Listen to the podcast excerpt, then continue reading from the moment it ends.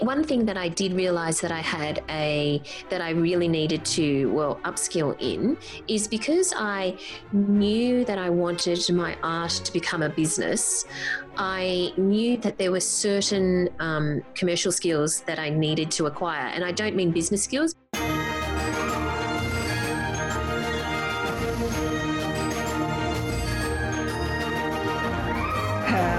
Folks, and welcome to the In Search of Adventure show. I'm your host, Peter D, and I'm coming to you from the Adventure Club Room, where we reignite your curiosity for an extraordinary life, making sure you have all the skills in place to take back control of your own story.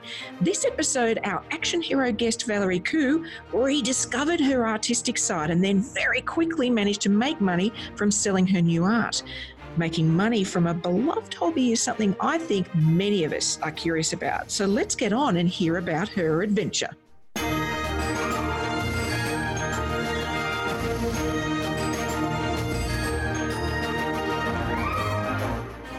I'd love to welcome the fabulous Val- Valerie Khoo. Thank you so much for joining us on the show, Valerie. Great to be here. Thanks, Peter. When we first met, it was through a, a, course, an entrepreneurial course, and you were at the Sydney Writers Centre. Now, did you start the Sydney Writers Centre? Yeah, so back in 2005, I started what was then called the Sydney Writers Centre, but as we very shortly after that expanded into Melbourne, Brisbane, Perth and yep. online and have students from all over the world. So now, so yeah, shortly after that, we changed the name to the Australian Writer Centre. Mm. And um, yeah, and, and you basically expanded geographically. And so that was about helping budding writers sort of come out of their shell and actually turn into people that could either maybe not necessarily make money out of their writing, but certainly get that first book out and, and take some action. And also there was some business writing and all sorts of things, wasn't I mean the, the program actually has lots of choices for just getting that inner inner writer out of people. Yeah, definitely. I mean, everyone wants to write for different reasons. Some just want to get a book out some, or a particular story out, and other people do want to make money from it. And we absolutely teach how to do that as well. So, if you want to write for pleasure, you want to write for profit, you want to write for, you know, whatever personal reason you might have, there are different courses that can guide you into that particular direction.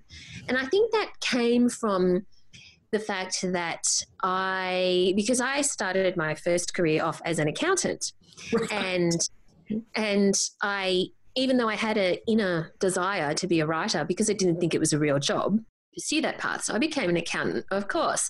And um, then when I finally realized that I needed to give writing a go, I had gone to so many different courses, centers, training providers, you know, everything you could think of, workshops all over the place, which all varied in quality. Some were very good, some were not good at all. And they were very inconsistent in terms of their teaching, in terms of, well, in terms of the quality. Mm. So, what I really wanted was to create the kind of center that I wish had existed when I was exploring the world of writing and that would be really credible and that would be professional wasn't operating out of a church hall um, and that would be able to give real useful guidance from industry professionals, which some of the places I had gone to um, did, but many didn't. So I really wanted to create a hub that could reach people all over, you know, all over the place. Um, to, to help them in their path, whatever their, their, their particular writing goal was going to be. So that's clearly a creative endeavour. So writing is, um, but what it seems is you're still bringing that process and structure to it. Like there is a way to approach that. It's not just sitting cross-legged in a room with a pen and paper and waiting for inspiration to strike. I've tried that; it doesn't work. Um, so. Yeah. So to bring that sort of logic, which I think you clearly have, to the process of writing plus the creativity, it's an interesting combination. You know, it's an unusual one to try and bring that. Yeah. I think a framework is very useful to people. Mm. And because when um, I've always been a course junkie, so even when I left school or even even during university and after uh, after university, I did courses in many things just because I enjoy learning, not necessarily because I wanted to become, you know, a, a florist or whatever. Yeah. I just wanted, I just enjoyed learning, and I got to see teachers who had some kind of framework or structure and teachers who would just talk you know about whatever topic yeah. which was still which might have been interesting but didn't give you the tools then to be able to do it for yourself yeah. so yeah very much it's about ensuring there's a very clear framework or blueprint or you know step by step process for people to follow depending on the kind of writing that they wanted to do and it's an interesting, even though I was excited to get hear you hear about your art because it's an interesting pivot, even though I guess it's not a huge leap. But um, I also believe that anything can have some sort of framework. It doesn't mean that you're going to be, you know, a um, James Patterson or, a, or a, you know, the, the best writer in the world, but it gives you that first step because the first steps are horrible. You know, that's what stops a lot of people is, but what do I do first? You know, and a framework has that thing that has the one next to it that says, do that yeah. Exactly. That's exactly right. And, you know, it could lead you to be the next James Patterson. So, mm. Candace, teaches at the Australian Writers Centre. You know, when I first met her, she was she was writing away. She she enjoyed writing crime. She enjoyed reading crime, and eventually her first book came out, and then her second, and then her third, and she won these awards. And then she met James Patterson at a cocktail party and she said we should write books together. And then on their fourth book together and one of them debuted as a number one new york times bestseller. So it can make you the next James Patterson. literally. So that, so you've been helping people pull it out of themselves were you in terms of then you know leaning towards your art were you the sort of person that always had a sketchbook in your bag i mean i, I went to school and you knew uh-huh. people like that who had that, that little artist in them and they're constantly doodling or or painted walls all the time or you know there was something that they constantly did or was this something that came out later in life well, here's the thing I only let it out later in life, but the clues were always there from a very long time ago. So I remember in year seven that um, in art, because we had to do art, mm-hmm. I even remember see it to this day the a picture of an elephant that I drew, and I even sort of thought to myself, "Gee, that's really good as an elephant." but then in year eight, you had to pick electives, Right. And art was an elective. And I thought art was, and I really enjoyed art, but I found it easy.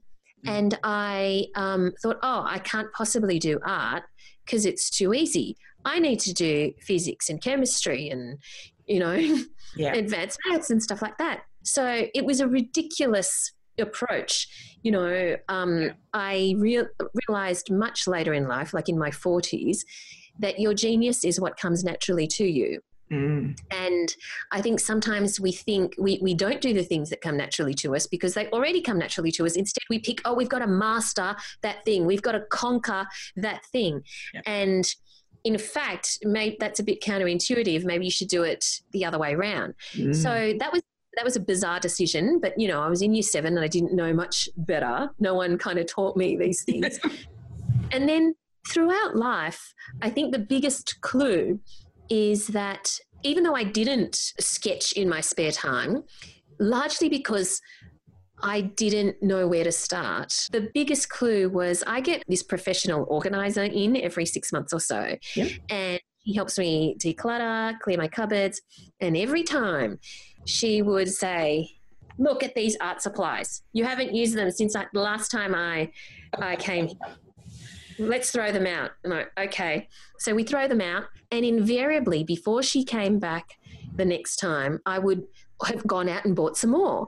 and they would just sit in the cupboard. I would bring them home, you know, full of expectation, but then they would sit in the cupboard until the next time the professional organizer came around. And every single time, she would say, Look, you're not really going to use these. You haven't touched them at all. They're, they're taking up space. Let's throw them out. And invariably, I would go buy them again. So that was the biggest clue to me. Mm. But I never allowed myself to use them. Often, be, uh, largely because I didn't know where to start in some of them. And some people say just start. That's, you know, easy to say when you're yeah. not sure where to start. Until finally I did. Um, start and I went to some workshops, and I think that was the important thing because that gave me a point to start. And I remember the first workshop I went to, and I was like, I didn't even, I wouldn't even put anything on the canvas till the teacher, you know, was standing next to me, and I'd say, "Is this all right?" And um, but of course, then that opened the floodgates, and and the professional organizer finally, you know, came around recently, and she looked at this whole floor of the house now that's now an art studio, and she went, "Oh my god, finally!" you, are using your materials, not only using them, but I actually got her to come in to to organize my studio. That's hysterical. And so you went to a workshop, and so clearly that sort of bracket open for you. So, like, oh, okay, okay, I now know what to do or how or where to start. And so, I'd imagine there was a fair bit though of was there a bit of secrecy then still for you? Were you still sort of doing it in in a room and painting and not sharing it with the world necessarily at that point? Was there a point where you sort of got comfortable to go, oh, I'm going to tell everybody I'm doing this?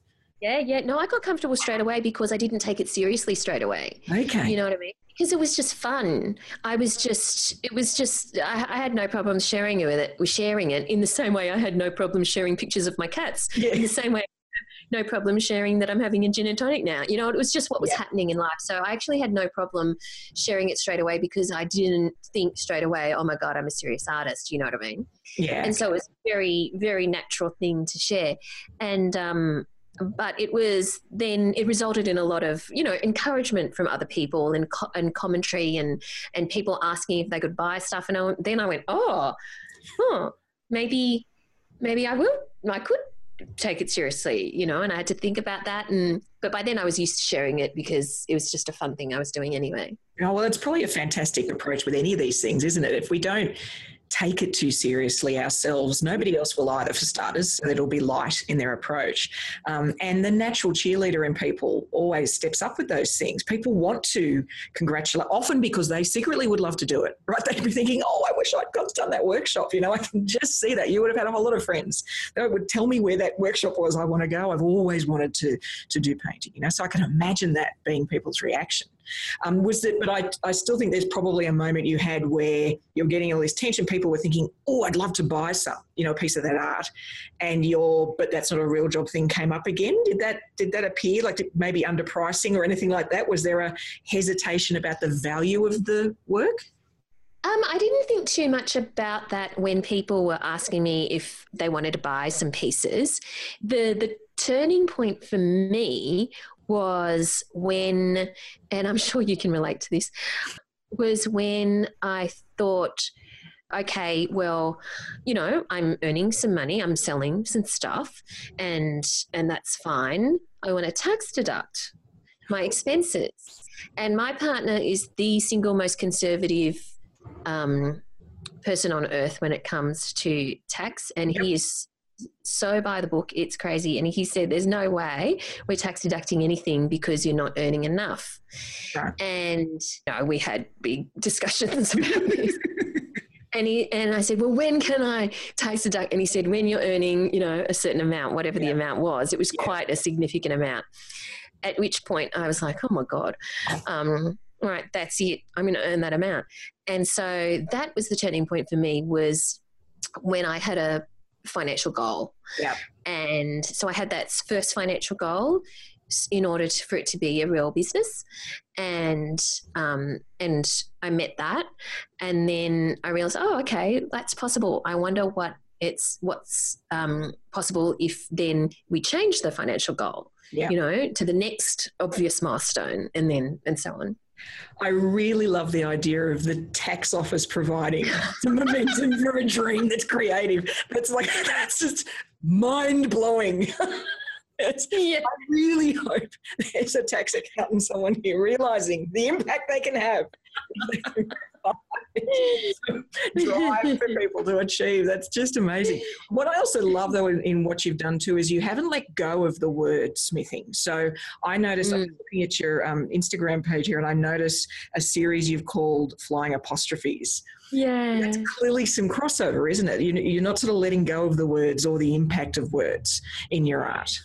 Yeah, that's right. It's something that I started. I just, it sounds really weird, but I feel compelled to paint these apostrophes and and paint them in all sorts of scenes and all sorts of, you know, compositions and all sorts of scenarios.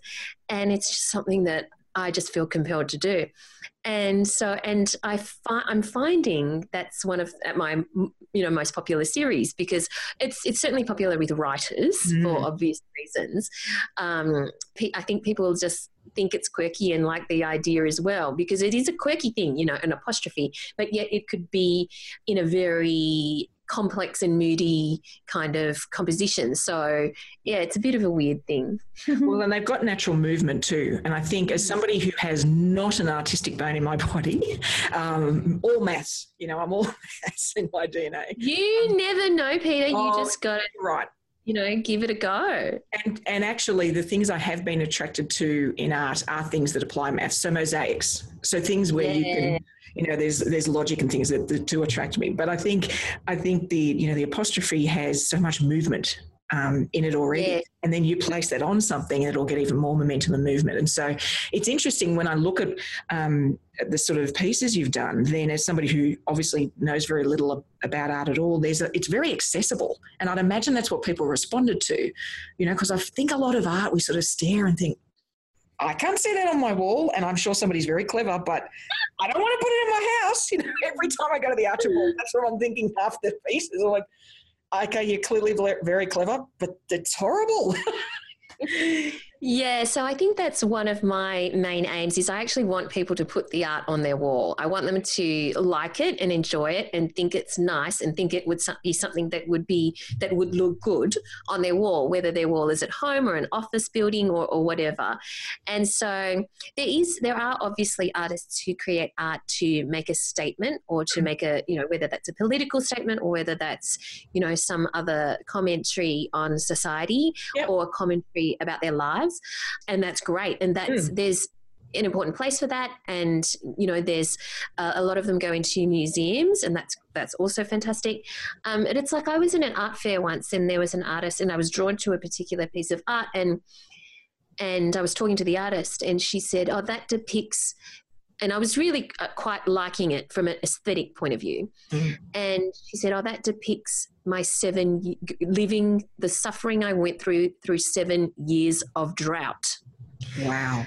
And I was like, I mean, I'm have empathy. I'm empathy, of course, that mm. you went mm. through seven drought, but that's not an energy I want on my wall. No. And and I totally get that some people can disassociate themselves from the story behind the art, but for me, the story behind the art is so intrinsic that um, that I wasn't then I couldn't see that that piece in the same way again, and I and I want people to appreciate and and connect with the story behind the art that I create now. Like I say, as a novice, then when you do go through a gallery and you know there's pieces that the world of art would expect you to appreciate, you know, it's a bit like poetry. Like you should really like this; it's very good. and and the, the trouble I have is is it's very difficult to get that gateway through to the point where you can access that because it, clearly over time you could you know and you'll you'll be able to see more in it but i think you know we need more and more of this sort of accessible art on all sorts of levels all sorts of mediums to help mm-hmm. people make that entree um, and the, i mean one of the ways i've I've done it with a girlfriend. So we go to the Archibald. Uh, for those of you that don't know, that's a prize in, in New South Wales, particularly just New South Wales, Australia. Um, yes. Or, or anyone enter. Yeah, and it's and for portraits, and so we go every year. And what we've done is gamified it. So we have a game where we have to write down who we think the winner should have been. Oh yes. Who we put on the on our wall. So who we'd actually love to buy the piece, and then the WTF award goes to what the F like, seriously, what is that? And so it's it's made it um, the whole thing feel more accessible to us because we're yeah. walking around and and That's grading it and we're talking about it, and you can sort of hear some of the art people around us sort of giggling at the way we're reacting to things. But I think it does make it a bit more accessible. And I have to admit the the apostrophe series you've got there actually if i was to describe what it looks like it does look a bit like a giggle doesn't it like there's a there's a little bit of laughter in that sort of look of the shape. Um, and I think yeah. anything that's a bit lighter like that can really help people sort of uh, access something that they might not otherwise. Yeah, for sure. I think I think that's really important. Is that that it's something that people are going to connect with and don't have to think too hard about. mm, mm, exactly. It's mm-hmm. break brain to be able to access it.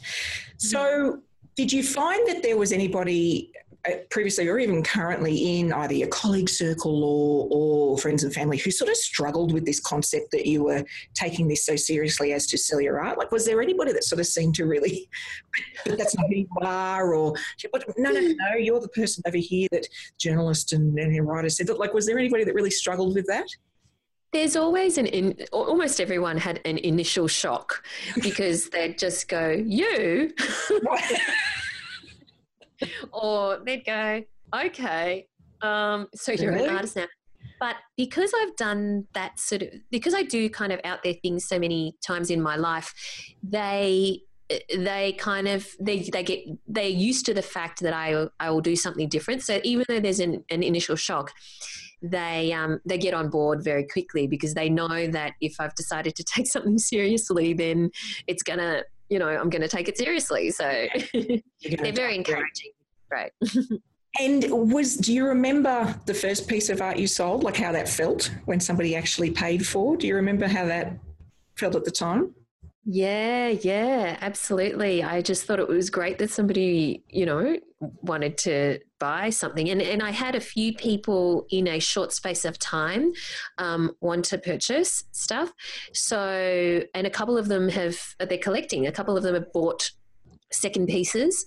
Um, so that was great. Yeah, it was it was really cool. and it wasn't hard to let the pieces go. You haven't had one where you've where you've liked it so much, like mm, I don't want to sell it. No, I think that comes from being um, a freelance writer for decades. You write so many articles, and once you file it, once you're done, you, know, and you file the story with the editor, um, it's done. Fantastic. You know? Yeah, I, I'm not precious about keeping it or whatever. and do you think actually, because it's interesting, when somebody's experienced at writing too, you get better and better at I hesitate to use the word efficiency, but in terms of actually being able to complete something and and let it out um, into the world, yeah, you're finding that's applying to the art as well. That you've managed to bring that so that you don't just overthink and rework and let it sit there unfinished. That is absolutely so true. I was only thinking of that the other day because one of the biggest mistakes an artist can make is they can it can actually be finished and then they keep on going and then they wreck it. They, they go too far because they think they'll just fix this tiny bit, fix this tiny bit, bit. And that did certainly happen at the very beginning. But I had I kind of reminded myself that as a writer, only because I've you know been writing for decades. Mm. Um, I one of the skills I have is I know how to end a story and I know when it's end and I can actually just feel the end that it's the end of the story in my body. Yeah. And and that's really useful because then I don't overwrite. Yeah. Or I, you know, tinker and tinker and tinker. I just know mm-hmm. this is the end now. Sure, it can do a, pr- you know, with a few tweaks here and there, but it's the end. And I thought, you know what, you've got to apply that same feeling to art. And I realized that now I can, I I apply the same feeling. So I actually know in my body when a piece is finished. And I'm not tempted to rework it. And I know when it's unfinished too, because my body tells me I, there's a feeling that, oh, something else needs to happen in this. Um, but uh, yeah, I, I, I had to think, you know, that with writing. So just apply the same physical process to yeah. art Mm. And so it's almost a, a, the confidence you've built in one medium. You're sort of bringing that into one you've probably not as confident in, but you know what? I could do it over there. I can do it here. Um, and it's probably what we don't do enough of. You know, when we learn something new or we're applying something that we've, even a new business or diving in, where we can take things from our history, where we can apply some of that stuff and yeah. bring those skills and that confidence, even if it isn't a place where you're experienced, that confidence in. And sometimes confidence is all you need to get you over the line.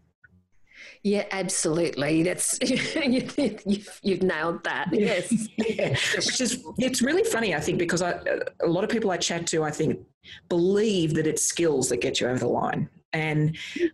it's interesting because a lot of people have skills. Like uh, we can all go to workshop. We can, you know, we can all do that. And of course, there's natural ability. You know, there's there's that's there. But you know, I really do think that belief confidence, which I guess is the manifestation of that, is something that can just drive you through. It sort of powers you through a bit, knocks the demons over. You know? That is 100% correct. It is the belief that it's possible.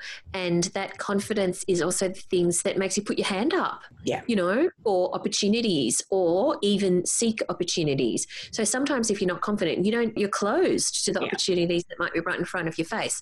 So I think that um yeah, that confidence can just give you so many more opportunities just because you become more aware of them and you have um, you're more likely to put your hand up than than than not. Yeah. Um, and was there anything that really surprised you being harder or easier than you expected when you actually started selling the out Like, was there anything that you figured would be super easy and took ages to set up or vice versa? Packaging. Really? Oh my god, I did not know it was going to be that hard to, you know, because some of it, the small pieces are fine, but the mm-hmm. large pieces, the effort that goes into packaging artwork well and properly is more than I expected and more time consuming than I expected. Wow. That's, that never would have entered my brain as a thing beforehand. No, and we probably would discount the difficulty required, right? Like we just surely that'll be fine. You know, it's like just like a big envelope. You know, like I, I can see you going through that logic, and it's always this Yes. purpose up, isn't it? We're just so Exactly. blind to all of the different layers of expertise required. Yep, especially when it's big, you know, because some of Mm. my work is big. The smaller stuff's not hard. But yeah, I mean, try and find a box that's that big, you know. Yeah.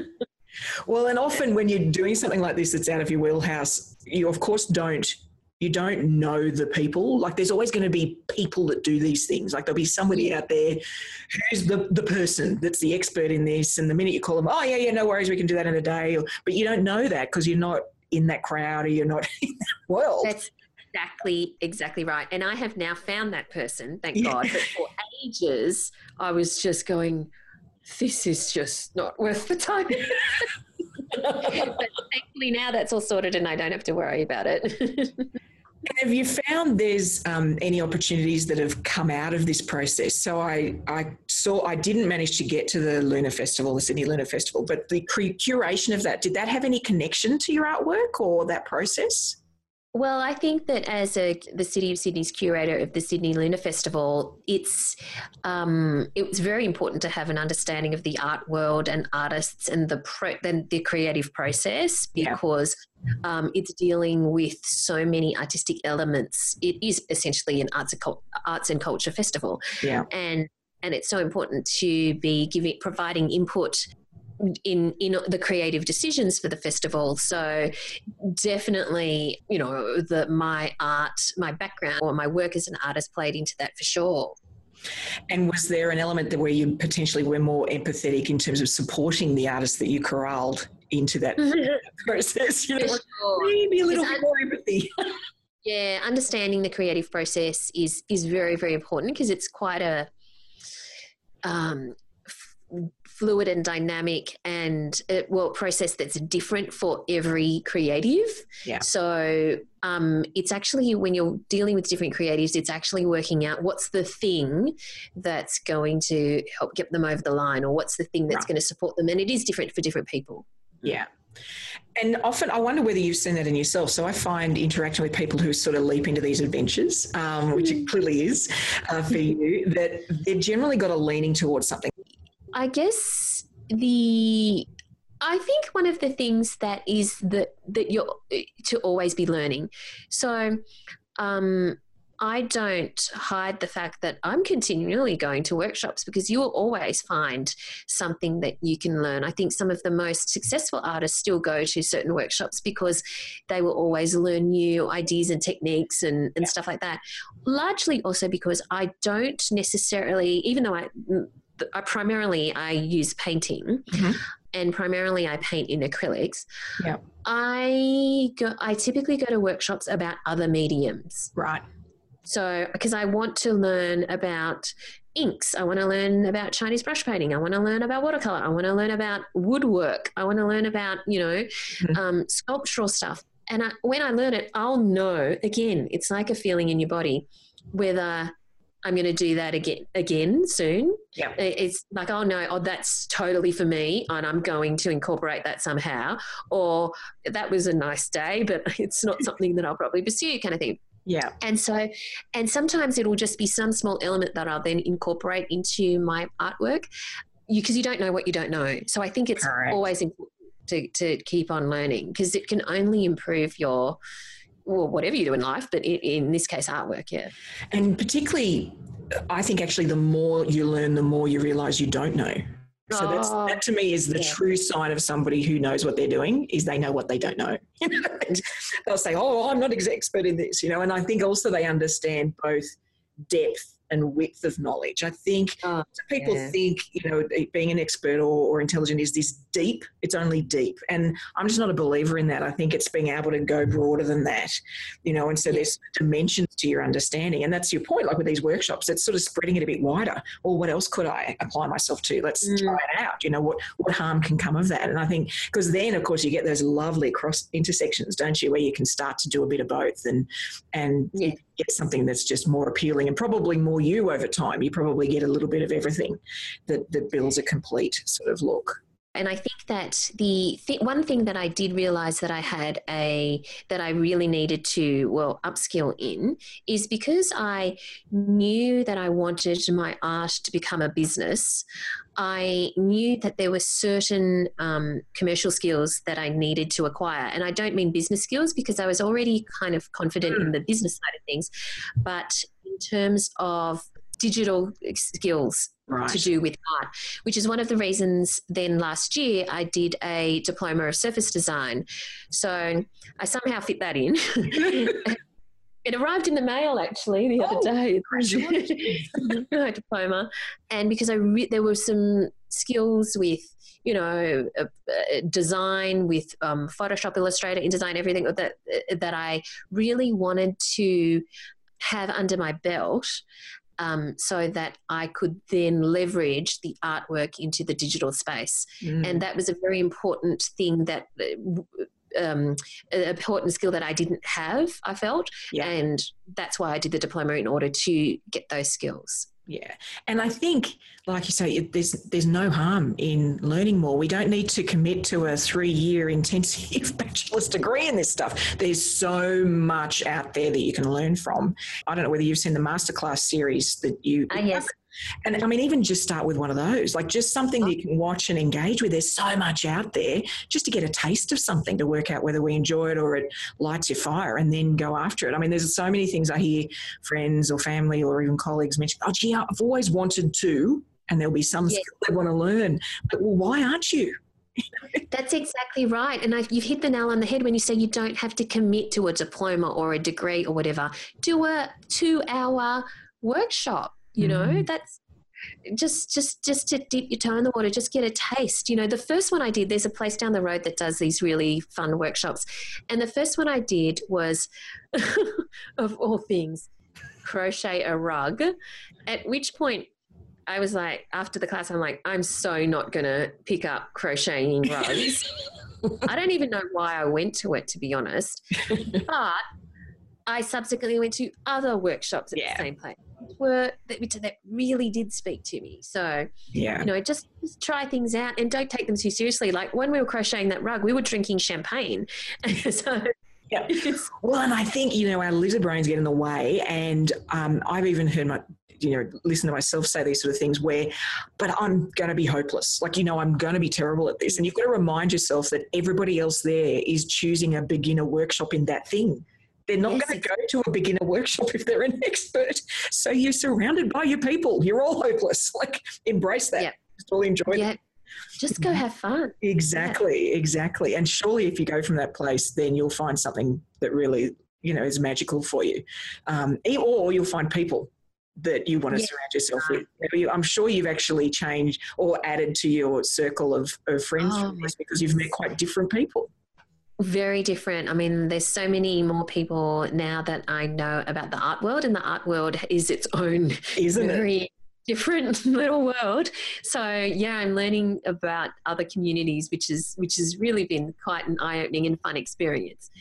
It is, and I, as somebody who um, I've got a friend who owns a gallery, and so you sort of are aware of things, but not really in them at all. And and I became convinced there for a while that there was literally like a membership card for the art world. Like there was this. It, it's such a they have uh, its own language. It has its own. Like it's really yeah. interesting. It's and it makes sense because this is you know hundred years in the making. This is not something that's just popped up on say Instagram, right? The art world has been around a long time, and so of course it's going to have some really richness into the way they interact and mm. and all that sort of stuff. So yeah, I'm deeply fascinated. I have to say by that whole environment. Yeah, it's absolutely fascinating. Mm. My personal question that I've always wanted somebody to answer. The series of three pieces of art that go together, and I think you've produced a few of those. How do you how do you say the word that describes what that is? so some people say trip triptych, and yes. some people say triptych, and you know it's spelled T R I P T Y C H. And you will get two different opinions no matter how no matter who you ask. It's the weirdest thing. So it's true we need to get the definitive right. answer to that but you will get two people or two opinions and they will argue back black and blue as to who is correct. And i'm not entirely sure. That's right. Well thank you. I feel much better about that so, You're not the only one. So, in terms of then sort of wrapping us up, I'd just love to get an idea of looking back when you were a kid and you were lying in the grass looking up at the clouds. What did you dream of being? What did you want to be, or who did you want to be? Wow, that is a really good question. Okay, so I didn't really lie in the grass and look at the clouds too much because I thought I would get dirty. Um, but um, if I was lying in bed looking at my ceiling, well, this is a really weird thing to say, I know. But uh, at the time, I used to tell people, you know, when I was 12, whatever, I used to tell people, I'm going to be a businesswoman.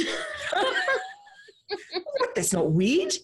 I just liked this idea, you know, and I got a briefcase as soon as I could. And I just liked this idea of going off and to an office. I love offices. Even to this day, I love offices. Um, and the you know the first thing i did when i moved into this house was i got an interior designer just for the office. I love it. I love it. House, so i just um, i didn't know what that meant at the time being a businesswoman. I had no clue in fact. But something about it spoke to me I just liked the idea of working, and I worked ever since I was fourteen, and um, and it's weird because I had quite a creative side as well. You know, I was into music and and um, a lot of creativity. But if you did ask me the question, um, yeah, what I wanted to do when I grew up, that's probably that is what I would have said. Partly also because I didn't think it was a real job to become a pianist or a real job to become an artist or a real job to become a writer. So it didn't, that wouldn't have even been in my vocabulary as a job to do at the time. Obviously, I realize now that I was very wrong, but that's, that's kind of my framework at the time. And isn't it interesting that even today that would come up? You know, you've got parents, maybe got kids in year 12 or something like that, and that would be the instant response. Yeah, but that's not a real mm-hmm. job. You can do that in your, in, you know, your off time when you're relaxing, but what are you going to do for a real job? You know, and it's funny, given how much exposure we have to all the variety of creativity and wonderful things we can do, that we still have this narrow view. It's really interesting. Yeah. Yeah, it's bizarre, but yeah, it's it's true. People still do have that view. What I'd love to know is something that you have in your dream list that's a bit far off, so it doesn't feel like it's the next thing you're going to do, maybe a bit out of reach, that you'd love to experience or do or travel to or learn um, that's on your list. Is there something you've got out there that feels a bit big and challenging that you'd love to do? Um, I've never said this out loud to anyone in my life. I don't know. I don't know if I can say it out loud we can keep it just between us if you like. It's too scary. and your one million listeners. Yeah, um, it's too scary. Okay. I would love, I've always wanted to be in a musical. Really? oh, that's that's not a crazy thing. That's a fun thing. It's a fantastic idea.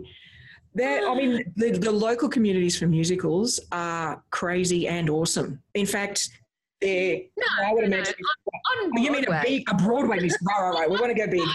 None of level stuff. The West End. Broadway or bust. Yeah. I love it. Not, you know, Rockdale Musical Society. No, no, exactly. None of that. You know, how fun. But interestingly, a similar interesting community to the art world. All right. The, Yes. the theatre and musical theatre world, own language, own Mm. pecking order, own, like it's it's quite it's similar and long history as well. Yes. Yes. So there was a period, I don't know, maybe 15 years ago, maybe more, um, uh, that I thought, okay, well, how do I get to be involved in the musical world? And I thought, oh, well, I can't, you know, I'm not good enough to sing or dance or whatever. Maybe I can be an accountant for Cameron Mackintosh, or maybe I could do PR for, you know, um, whatever the book of whatever the big musical were, Yep, yep. was at the time. And so I did play around with that idea, and then I can't remember what happened. So it's obviously been a long standing um, thing where I, because I just love musicals. I love watching them. I love listening to them. I love singing to them. I love everything about them. I love dissecting them. I love, Yeah. you know, um, you know, I've done theses on them. I just, I, Yeah. I, I love them.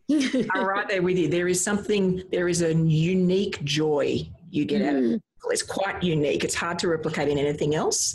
And I think it is the singing, dancing, storytelling, live music. Like it's it's all of these things in one hit that you can't really find anywhere else. I mean, even opera can come close, but it doesn't quite get the same. It doesn't generally have that same feel. I don't know. It's so magical. I will never forget taking um, my nieces to you know their first set of musicals and just like the eyes Yes. wondrous world, you know, and they feel like that every time for me. Um, Mm. When we travel to, you know, New York or London or anywhere like that, I could happily go matinee evening, matinee evening, matinee evening for like two weeks straight. My poor husband like has to limit me every time we go to have, Yep. you know, because they're just wonderful. oh well, thank you for sharing that with us. I think that's just fantastic. Um, I think it's, I'm probably going to have to add it to my list. I did do 20 years of tap dancing training, so while while I would be horrendous if I went back, it is something. I even auditioned for a um, a show one time. So so yeah, I could be right there with you. We'll have to find the right one where we can be, you know, tree one and tree two up the back or something. just write our own. yes, exactly. Thank you so much, Valerie. We'll look forward to chatting to you next time. Thank you so much, Peter.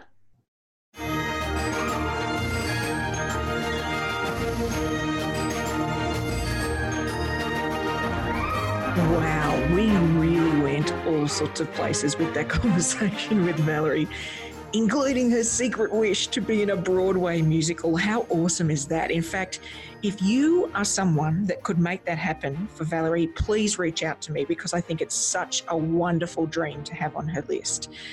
Something that actually stood out for me during our conversation is that basically all her life, Valerie has been curious happy to explore new skills, new types of creative pursuits. And because she approaches it just as an exploration, then it takes the pressure off the outcome.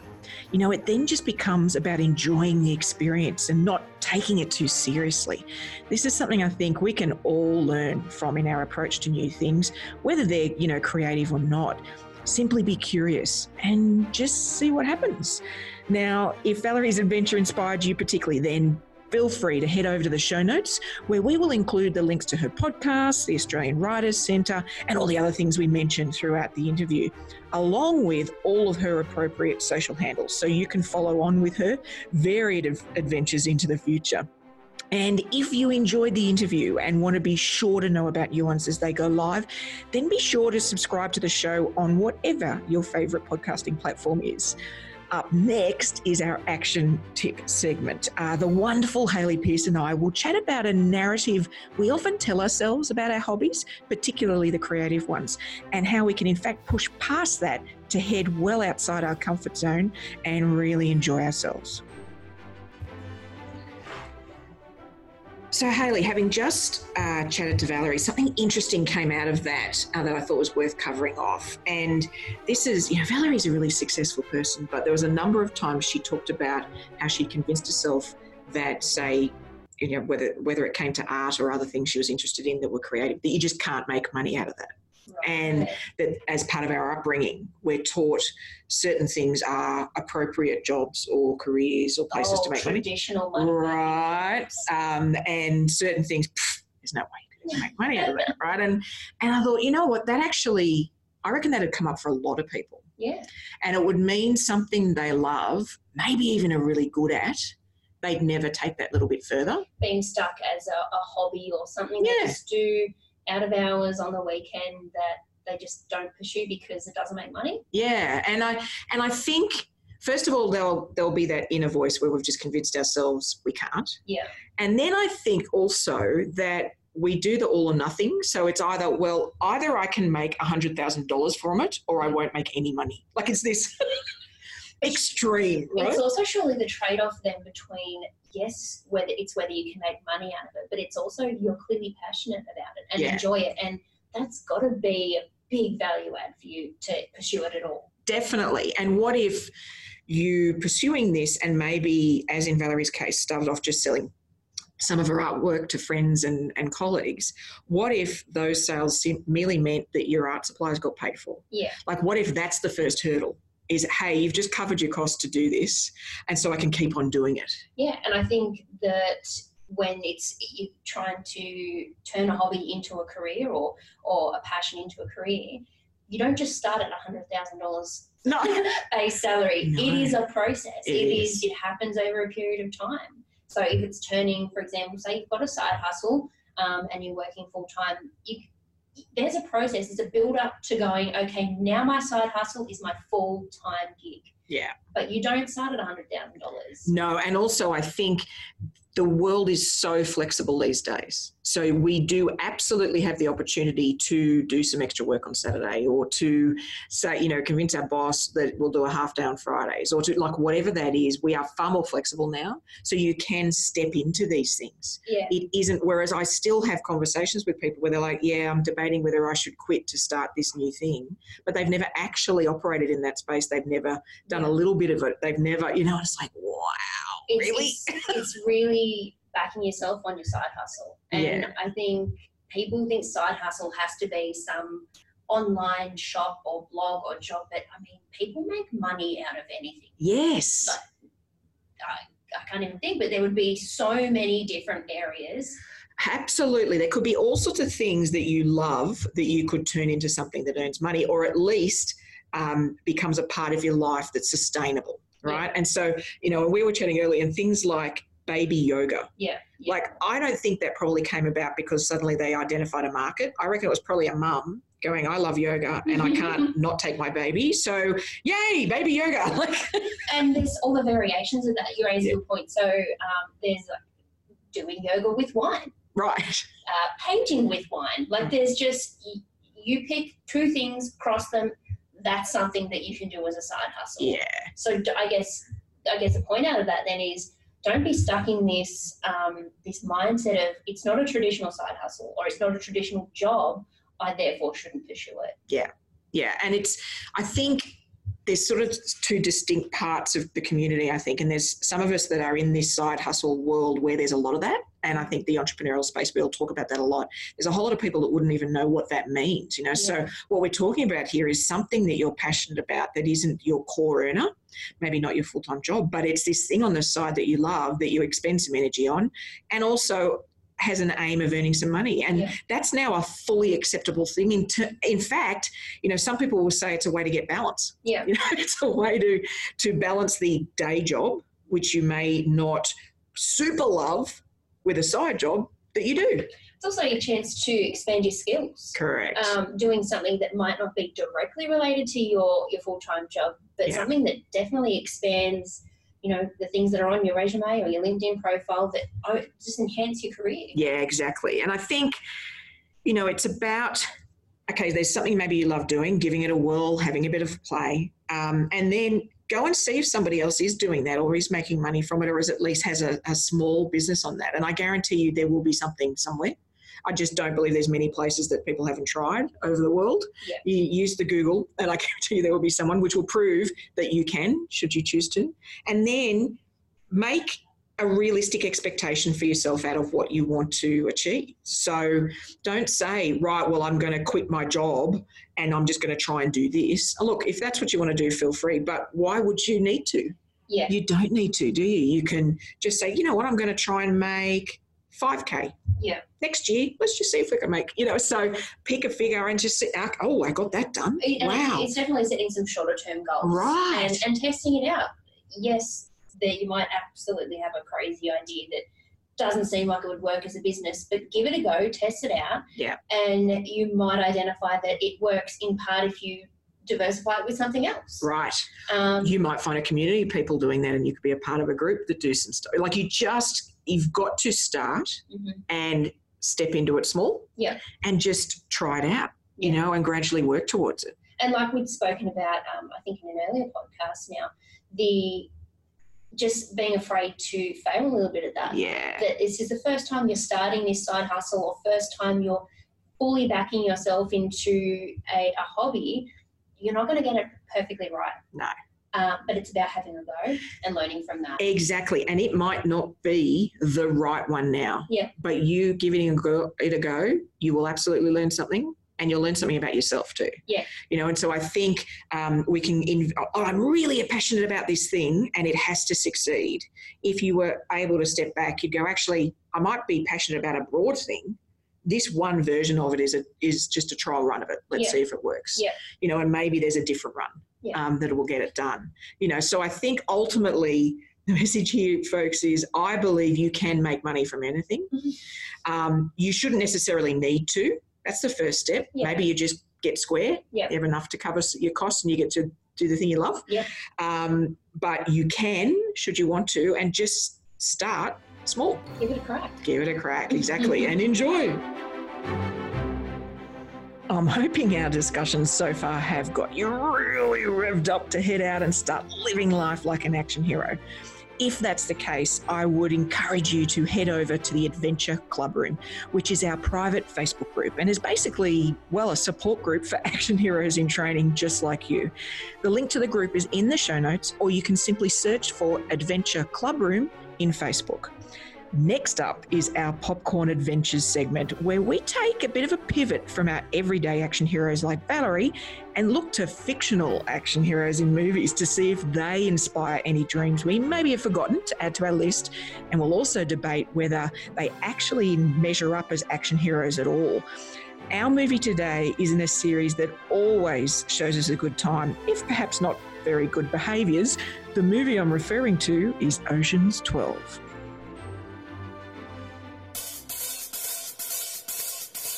Yep.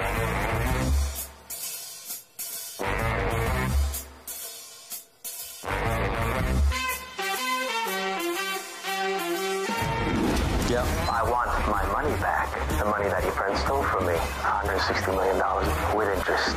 I'm not the only person in the world looking for Ocean's 11.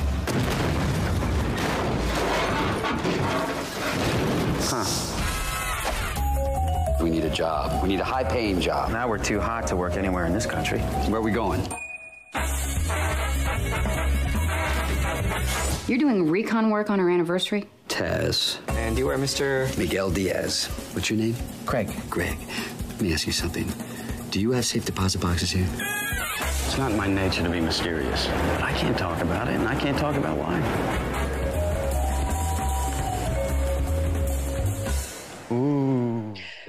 Well, that was the trailer for Ocean's 12, not 11, number 12, which was released uh, in 2004, directed by Steven Soderbergh. Now, for those of you that don't know that, that director, if you're not into the film, film stuff like I am, he did Erin Brockovich. So, you know, Oh, he's done he some decent stuff. he does, and he's done Traffic. He's done a lot of other stuff too, but he's a pretty um, awesome director, actually. So the IMDb description uh, is pretty succinct for Ocean's 12.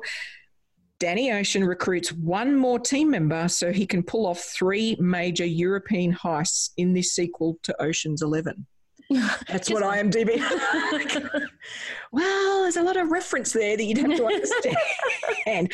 now, folks, the reason um, I picked uh, Ocean's 12 was with the lovely Valerie Khoo talking about commercializing her art. I wanted something that had art galleries, maybe a heist. Yeah. And so that's where, you know, this one sort of stood out for me. And the fact that it's so, so fun.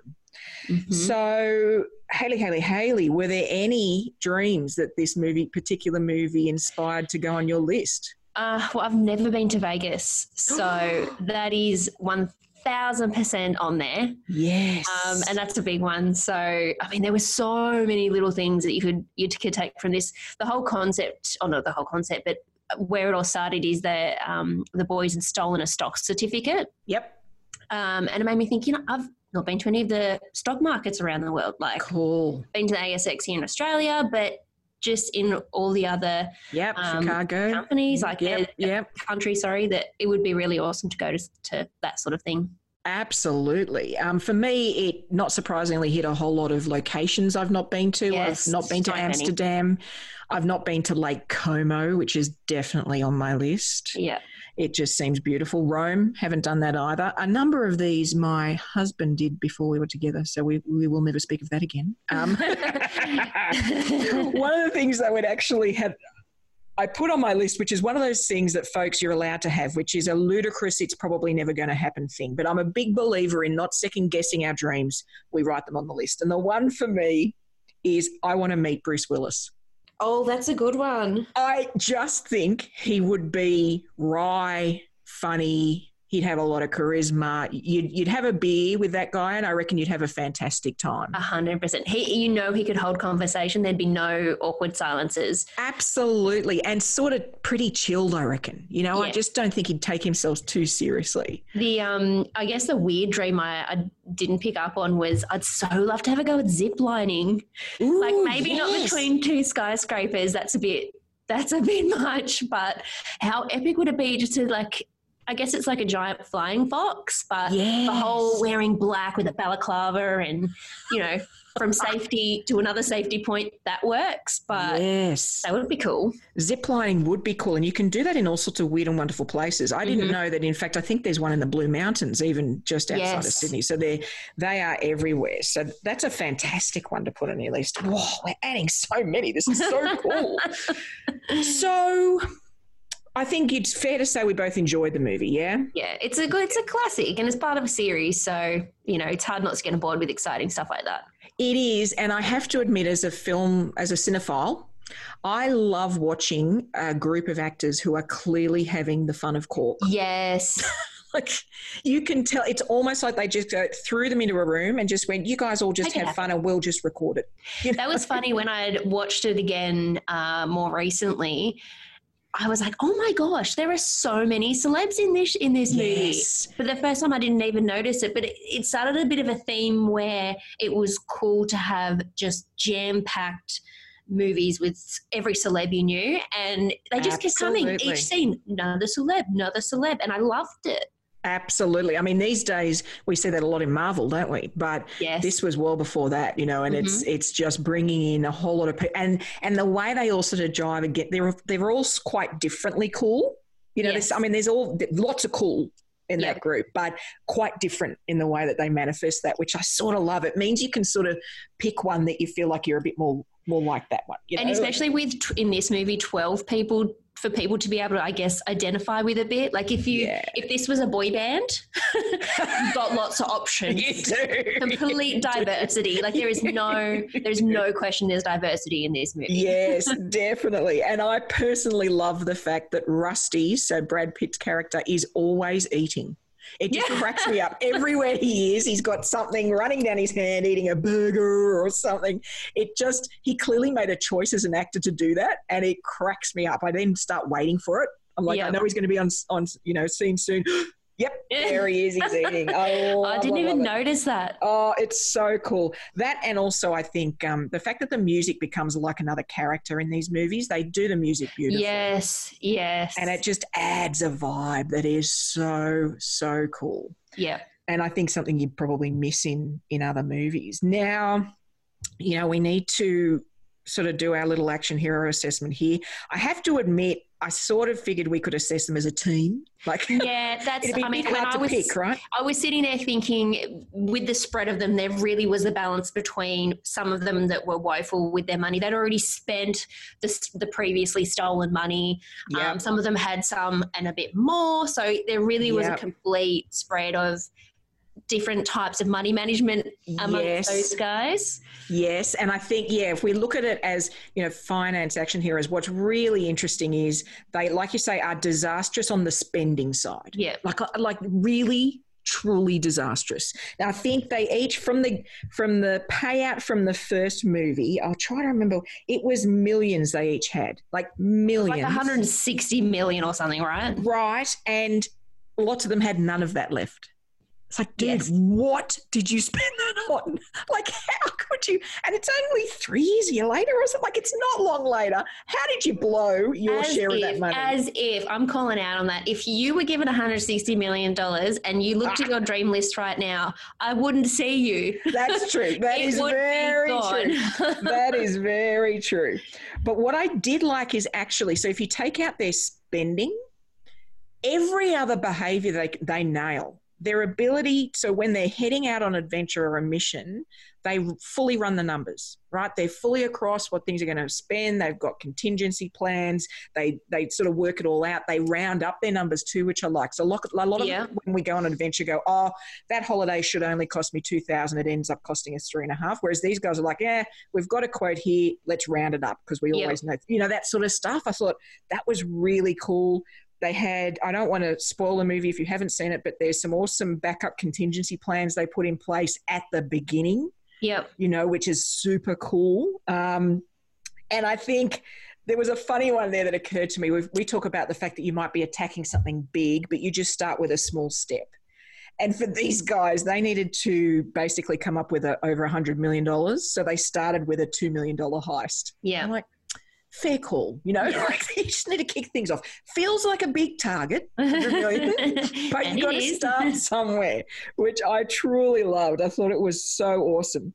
They also, um, it's interesting on the spending front. You could say that they're into things, I guess, and we sort of encourage people to be more into experiences than things. But I reckon actually they live life pretty thoroughly, all of them. You know, like they seem to know themselves pretty well. And I guess they're also able to pick up and move to wherever they've got to go. I mean, just like that, they were all on a plane to a completely different country. Like, I'd have some calls to make. I'd have to arrange some things. They were just up and out. Um, it was Yep. all it was all organized, and I think I loved. Um, you picked up on some really good points, but the, what I'd like to add is that the sense of community that as a tribe they worked together. That yes. they sort of kept each other accountable. They had each other's backs, and I think there's such Yes. strength in that that um, it's so easy to be to feel ashamed of um, getting on top of your money or struggling to get on top of your money. So we definitely don't speak about it. Um, and whilst that wasn't the case with these these guys, they had no issues with their money. Um, but it was the camaraderie um, in sharing the experience together. And I, I think if you're going to take anything away from these guys finance action heroes, it's find a money buddy that is going to help you, keep you accountable, motivate you, um, challenge you, push you, because. I mean, you could have 160 million dollars, right? Please don't steal anything, but yes, you could. Do it legally. I think so. There were some other traits, it was, and it's really funny once you start clinically looking at this stuff. So, you know, we always suggest that people question the norm. Don't don't allow the society or what people expect to define your dream list. Right? Really attack it yourself. But and there's this wonderful quote in the movie where they're talking about a challenge they're facing, right? And they're looking and they're trying to solve it. And they said, look, you know, within the current physical environment, it's simply not possible. And they all look at each other and they're like, well, so why don't we change the physical environment? yes, I love that. Right. And I'm like, how cool is that attitude? Like, Yeah. yes, challenge, difficult. Just let's pivot. You? Yeah. That is such a good point. Just being able to pivot. I think when they break into the when they're doing the first heist, they break in and um, you find out a bit later that it was someone got in ahead of them. yes. They just change plans, Yeah. and it's so easy with money stuff to just fall apart when Yeah, things throw our don't work up. out. And definitely, you're allowed to feel um, how you need to feel, but being able to pick yourself up, pull your socks up, and redirect is such a such an amazing quality to when it comes to money stuff. It is, and the other thing they did that um, that I don't think we do in adventures nearly enough, and this came back came up, sorry, back in the Nick True episode with the Airstream, Yep. is doing a dry run, doing practice runs, having Yes. models of things, um, making sure you've done enough research that you can run through it as a practice run. And that may seem silly for a small little thing like going away for the weekend, but if you are doing, if you are moving interstate or you're doing a tree change or a sea change, then to do a dry run, go and go and visit for a holiday during summer, and then go back in winter. You know, like really give it a good try before you do these big things. And they were fantastic at that. Absolutely, and I mean, talking about side hustles, opening up uh, the the art gallery, um, you know, using the people around you to soundboard our ideas like that. Yeah. That's you know, using your team, using your Oceans Twelve Yeah. to come up with ideas of how you can turn your side hustle into the thing of your dreams or um, anything that you're struggling with. Is there's such power in that.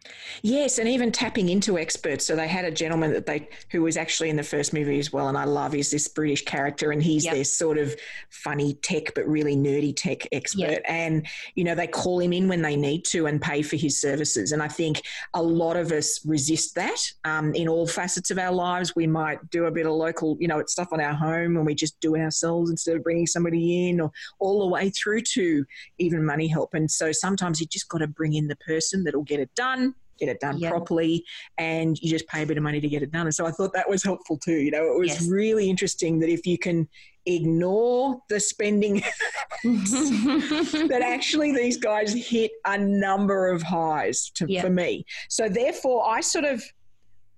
I sort of said that basically they I would have rated them about an eight, like really Yeah. good, yeah. but I felt like I needed to deduct two for the spending. Like Ah. I just couldn't get past the fact that they'd they'd blown like tens of millions of dollars. They're definitely up there. They're towards the higher end than they are the lower end when Sure, it comes correct. to being a finance action hero. Correct, and lots of lots of traits. I reckon we could all learn just a little bit for at from. And in fact, if nothing else, and you haven't seen these movies for a while, go back and watch again because yes. with a glass of wine and some cheese, sit back and just have a good old laugh and enjoy the ride. Yeah, exactly.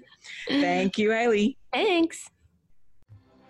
Love this episode of the In Search of Adventure show? Then make sure you subscribe, rate, and leave us a review.